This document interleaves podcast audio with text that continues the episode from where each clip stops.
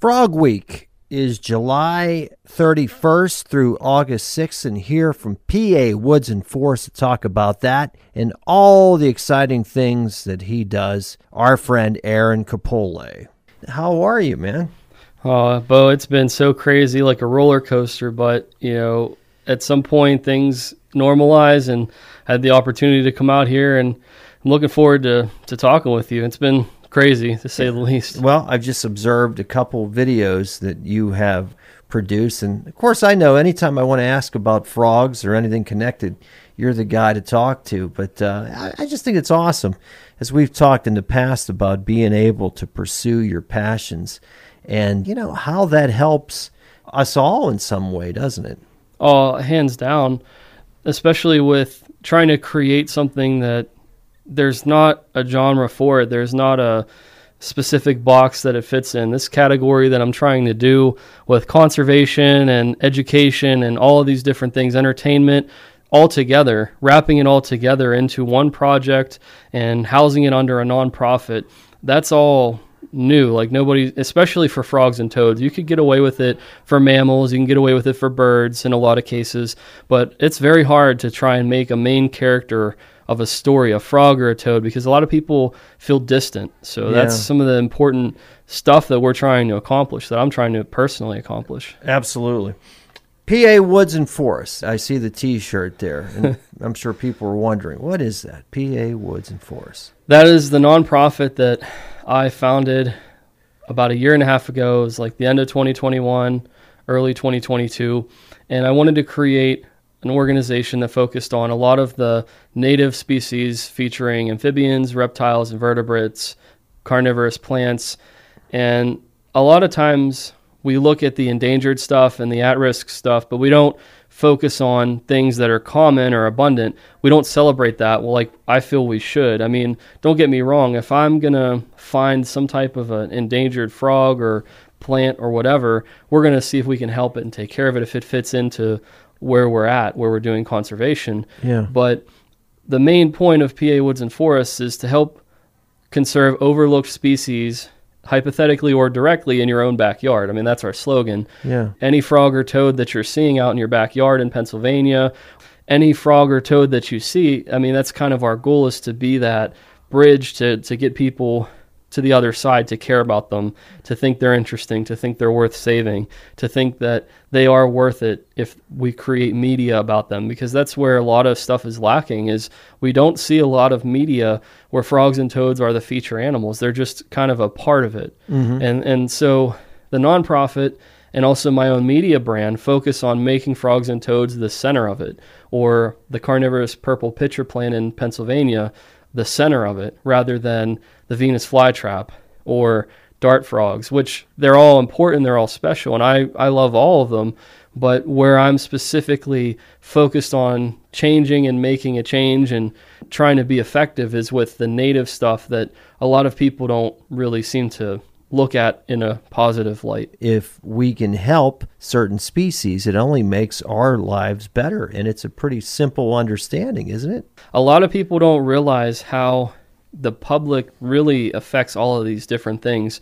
So to give you a quick story here, Somerset County, Cambria County, the Eastern Gray Tree Frog had been missing for many, many generations. Like people would go out, I think 3 or 4 different surveys trying to find animals where they existed. Their distribution is what it's called. And they'd never been documented in either of those counties. Well, 2021, I am a permitted licensed herp educator, which means I could take in rescued ones and injured ones and all this other stuff. Well, long story short, I keep these gray tree frogs, and they're special to me. They matter. So I wanted to be one of the first, if not the first, to find populations in these counties. It's not a northeastern, like, big-time discovery. People do this, you know, it's kind of common in some ways to find an animal that was never found in a county before. The fact that all these organizations, all these different community groups, like nobody, even if they heard them or even if they saw them, they didn't know what it was. Nobody reported it. Mm-hmm. So the fact that I was able to intrude and find these populations and record them and now start managing them is a big deal. But the main point to take out of this story, I didn't get there without the public. Mm-hmm. I didn't get there without knowing somebody that knew somebody that knew somebody that knew somebody that had these frogs. That's generally how it goes, whether it was having people come on frog walks, nature events that the nonprofit holds where we go and take people to see frogs, and somebody saying, oh, I think I've heard that in my backyard, or I've heard it down the street. Going to public events or public meetings, and somebody saying, oh, I know this person that lives at this place that probably has them, and that's all it takes. So somebody that's listening to this could literally be holding the key for a conservation breakthrough, whether it be a significant animal or, if you deem abundant species or endangered species boring, you know, that, I mean, that's the main goal, is we're trying to get the public involved in any way, shape, or form. And if it's not just creating habitat, it's also, what information do you have? What have you seen? And a lot of times I hear some people, they misidentify something, but a lot of times there's a hit just waiting to happen. And what is Frog Week for people that haven't heard us talk before? So Frog Week has really evolved over the years. It was even before the nonprofit was formed. In 2019, I wanted to create some type of a project to get people in western and central Pennsylvania interested about the frogs and toads, because I felt personally that it was lacking. There's a lot of interest in venomous snakes and, of course, the large salamander, the hellbender, and you see people care about turtles, but frogs and toads in Pennsylvania are a lot of times overlooked unless they're endangered or they're newly discovered, like the Atlantic coastal leopard frog was like a decade or two ago. But there was really no conservation or efforts to get people to care about these animals from anywhere. And I just thought, you know, I have some of these animals. They should be the center point. Why can't they? I look at things a lot of times like this. Beauty is in the eyes of the beholder. And I think that a lot of the common things should be celebrated, and they should be enjoyed, and they should be exciting, as opposed to, oh, well, that's, you know, that's common. Why worry about it? Why focus? Well, I mean, that's how all these animals started. If you think about it, at one point, something was common somewhere and it's declined. And then we don't seem to get the message until it's gone. So the goal is to try and avoid that, to prevent that for these animals.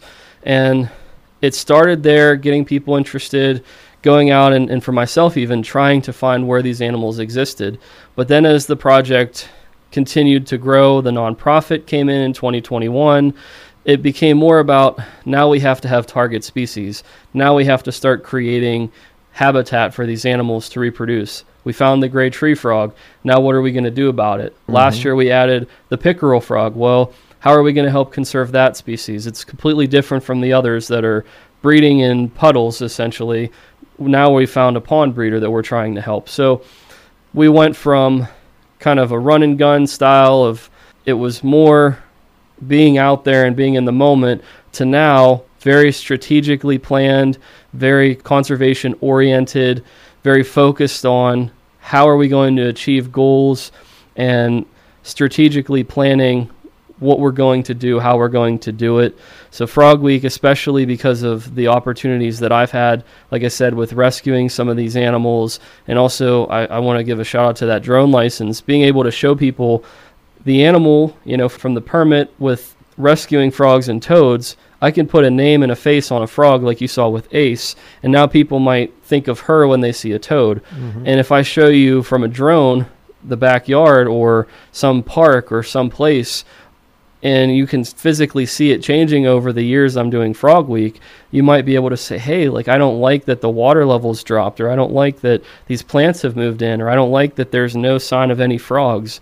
And that might get people interested. So lot of this is community action, community outreach, and citizen science at its peak. Right. You present things that often I'm sure people are not aware of, or you're drawing attention to something that many times they just don't think about and realize that, wow, you know, this is an issue, and if you saw it, you would understand. And these are things that you present.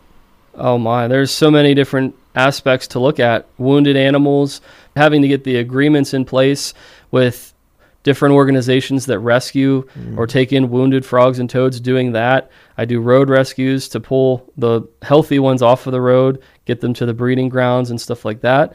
You know, there's so many different things. The pets, the critter talks, the frog walks, the actual conservation of what's going on, like the field work, trying to find species in different counties. There's so many parts to this that it's not just, I can't necessarily answer it without being monotonous about what is Frog Week, because it's become so much more than just a guy out there filming with a camera. Mm-hmm. It's becoming a bigger deal than that. And I would advise people to be directed to your YouTube channel. Let's talk about the YouTube channel, because it's pretty impressive. It's presented in a very professional manner, just as you started this conversation with.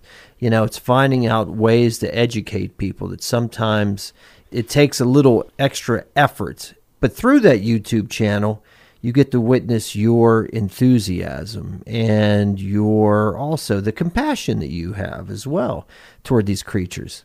Well, I really appreciate that. The best thing I can say is I'm not somebody, and I hope that you'll watch the Frog Week series, the Frog Week project. Like I said, July 31st to August 6th. There's going to be so much going on. I'm going to be on reptile podcasts. The news is probably going to share it. From what I've heard now, 15 different newspapers are going to have stories on it. It's going to make a big appearance all across Pennsylvania. And again, those reptile podcasts are national/international. So people are starting to slowly hear about it.